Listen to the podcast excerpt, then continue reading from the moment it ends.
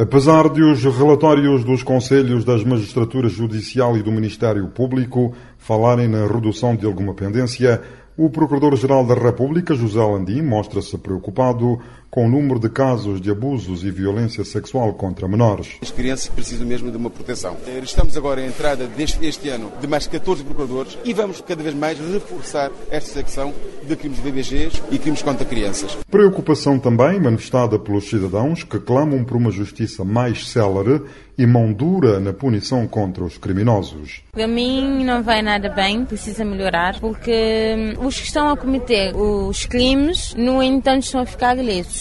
Por exemplo, as crianças que são violadas continuam a correr risco, os delinquentes põem em causa a segurança da população, da sociedade, então é preciso ver mais a fundo e tirar do papel pôr em prática. Mais um cidadão cabo-verdiano aqui na cidade da Praia. Eu penso que a justiça não vai bem, está muito lento, os processos demoram muito no tribunal para se resolver. É preciso melhorar muito. Crimes de crianças, está a aparecer muitos casos, deve-se melhorar muito outra lei para melhorar isso, porque isso não está bem, está muito mal. Eu acho que é preciso criar uh, mecanismos para punir rapidamente os infratores. Nós vemos casos de denúncia que se arrastam. Eu acho que temos de ter uma justiça mais célere.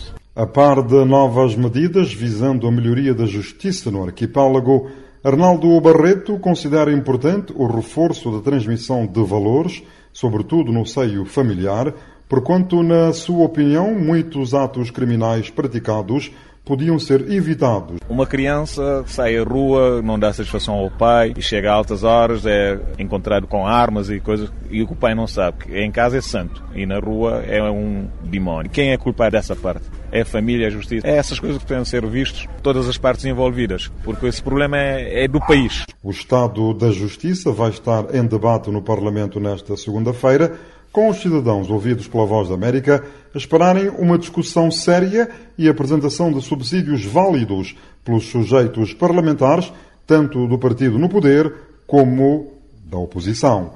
Voz da América, Eugênio Teixeira.